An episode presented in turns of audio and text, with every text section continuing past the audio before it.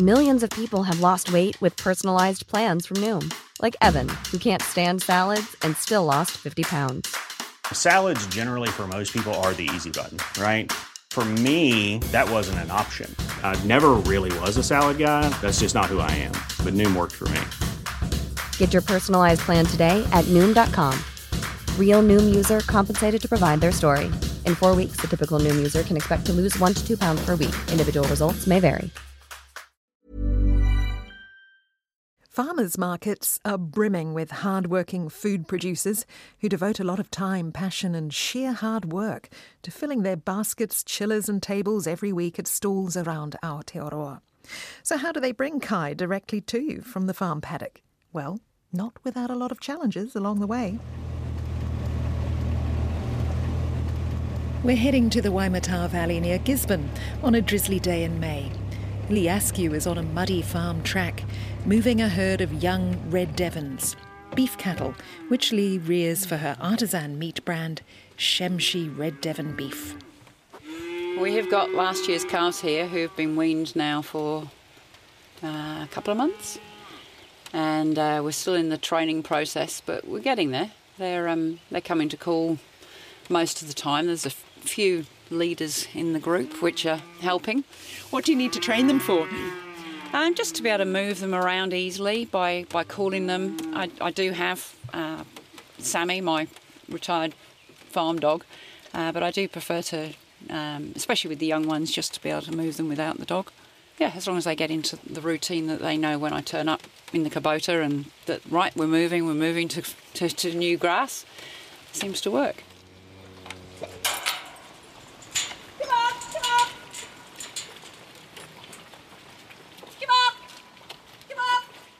How I got into farming to start with was was not um, normal, the normal route, I suppose, because I was born in St Albans, which is 20 minutes north of London. But I always like got out of the city and started riding, so went out in the countryside from about seven years old onwards, just drawn to to the countryside as opposed to the city life.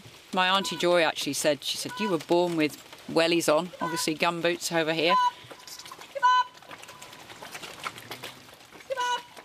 I didn't know what I wanted to do, but it was agriculture, um, which to start with would be to get to agricultural college. Did an HND, Higher National Diploma in Agriculture.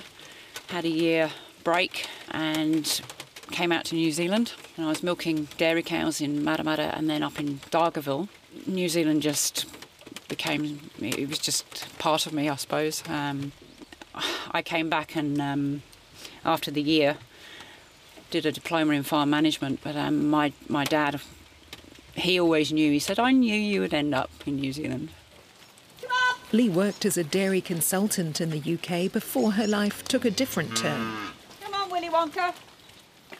I took the strange uh, plunge into joining the police force in Devon and Cornwall. Um, I was a police officer in the UK for 10 years, five years as, as a detective. New Zealand police were recruiting UK officers. I thought, wow, I've just got to go for this. This it's it's fate. And that was in 2007 when we emigrated out here. Lee and her late husband Brian bought a few hectares, and Red Devon cattle seemed the easy choice. I didn't want to go the traditional Angus route. I wanted something different. Uh, the Red Devons are very good foragers, amazing temperament, and the whole point of it, I suppose, is they do produce beautiful beef as well to eat. You can find Lee's meat at the Gisborne Farmers Market. She deals with the whole cuts of beef at her home kitchen after it's been butchered in Hamilton. Oh, what have we got here? There's this huge slab of rolled beef. rib. This um, is this primal uh, cut. This will be destined for the um, slow cook tomorrow, uh, and uh, that will be served up as rib roast burgers, slow cooked pulled rib roast burgers on Saturday morning at the Gisborne Farmers Market, and then um, the uh, Shemshi delicious steak mince burgers, which are a real favourite for for um, my regulars, um, and a breakfast burger, which is sausage, egg, free range egg from the market um, onions and cheese. So the, the market, it's a huge day for you. Yes, it's How much time does it take to prepare for, for it? And it's a weekly thing, isn't it? It is. Um, it's probably throughout the whole week, different things, obviously, whether it's cleaning up from the Saturday, um, making sure you put your bun order in on time, because that's absolutely crucial. As you get nearer to the Saturday, there's, also, there's burger pressing that needs to be done. Um, and then Friday is town day to pick up the buns, onions if I need to, obviously, do the slow cook um, and load the trailer. Uh, and obviously Saturday morning it's up and go, and we start selling at nine thirty. Every two months, Lee takes two of her precious beef cattle for slaughtering, and they're carefully handled from whoa to go. So I take my beef in my own stock trailer over to the Holy Cow in Cambridge. The the Holy Cow has a micro abattoir and and their philosophy is the same as mine and that is to reduce the stress on the animals as much as possible. So that starts actually with two, three weeks before I even take the animals away. Um, I'll have those two on their own in the paddock, um, and I'll be feeding them a mix of um, uh, usually soaked oats with molasses, just as like a, a lolly. Um, and they get obviously used to me coming with the buckets of food for them. And the the the the reason that I'm feeding them the molasses in particular is it's obviously it's a high energy product and that lifts their blood sugar levels. Because in times of stress, when adrenaline is high, the um, the glycogen within the muscles gets depleted, and if you've got a lack of glycogen when an animal is slaughtered, there is a insufficient level of uh, of lactic acid produced, which actually preserves the meat. So the low level of lactic acid causes the the meat to be alkaline, and that's where it gets slimy and and it won't age properly. Um, so that's sort of a consequence of the stress. But obviously, from a animal welfare point of view, I want my animals to be as unstressed as possible. I'm not normally a nanny driver, but I am when I've got my cattle in the back. Um, so they walk off and they have a drink and they um, settle down for the night. And then in, in, the morning, Tom will just individually bring them round, process them. They're completely unaware of what's happened to the other one. And then the other one's brought round and the same happens. The consequence of that is that the beef is, is completely different quality and flavour as well. Back on the steep muddy track, we're following the cows to their next paddock. What do we do now? Go for it. Go for it. Yeah, I'm ready, steady, go. I'll stand back in case you know, I get slayed by the mud.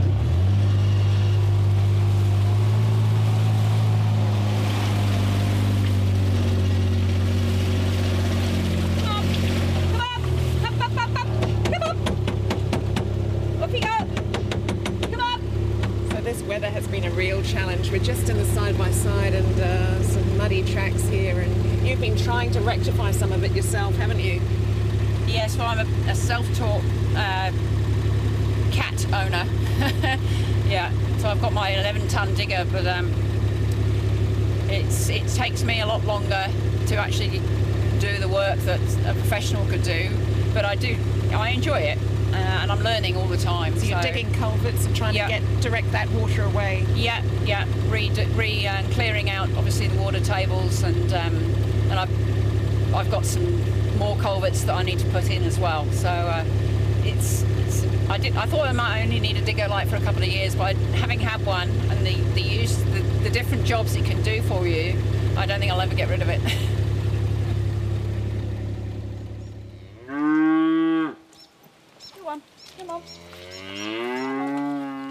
self sufficiency has always been uh, a, a, love of mine. Uh, from when I was a kid, again, I was drawn to the good life. I, this was the. TV series, yes. wasn't it? Yeah, and mm. I just loved the fact that they were living in suburb, suburbia, um, but turned their garden into the veg plot. They raised pigs, and that was like the first inspiration for me, I think. The number one challenge for me was um, when my darling Bry was uh, not himself. That actually was dementia, early onset dementia. Um, and we had just bought this place here. So we'd moved from five hectares to 66 hectares. We were living in a caravan, waiting for the house to be to be built. And I was working full time with the police, with the farm as well. Uh, and it was getting to the point where it wasn't safe to leave leave Brian in the caravan and come out on the farm. And it, it wasn't working bringing him with me on the farm either because things would go wrong. Um, and so, I mean, that was a that was a pretty dark time. Off you go. Go on. He was able to go to the local um, Ryman Kiri Te Kanawa on a daily basis when I was working, so I could take him into work, uh, take him there, and he thought he was working, which was great, because uh, at the time he was he wasn't even sixty, and obviously his dementia progressed to the point where he was full time in Kiri Te Kanawa, and he passed away three years ago. I was always the, the lead with the agriculture, but he would be obviously on hand to give me a hand to help a cow if it was in trouble calving, uh, or, or, like we're going to be doing, moving cattle around. Um, it was always my dream. It was a no brainer for me that I had to carry on. He would have wanted me to do that anyway. Hello, 145. We've got one of the beautiful Yes. uh, red Devon just coming up and really having a good look at us in the side by side. Yes, that's one of my little girls, pedigree girls. Yeah, Are you doing a breeding program as well? that yes, I do register the um, uh, the the pedigree girls. The boys, because I'm a small farm and I don't have um, that many paddocks, I have to um, obviously de-sex them. They're, they're steers for ease of management. So there's only one boy, Christoph, on the farm at the moment. One entire boy. Yeah. And how is he to handle? What's the temperament like? I, you have to actually remind yourself he is a bull um, because they, they, they are big animals. Um, but he has never even looked at me sideways. He's, he's a great boy. Yeah. And he's got 100% conception rate two years running. Good on you for keeping going with this whole project. What do you see, if any, similarities between policing and farming? Are there any? Oh, um, Well, how has your policing variety. background helped? I suppose variety would be a definite one because you don't you don't know one day to the next within working in the police what's what's going to come along during the day, um, and you the same with with farming. You don't know, so you're not going to get bored in either either profession. I guess you're good at solving problems too. yes, that you have to be um, thinking outside the box. For 10 and a half years out of 11 with, with the New Zealand police, I was working with the child protection team. So I was a forensic interviewer with, with the team. So I'm not quite sure how, how that relates to the farming side of things. Coming home to the farm was really healthy after having a day which could be quite obviously upsetting. And I was so busy as well, that, that definitely did help.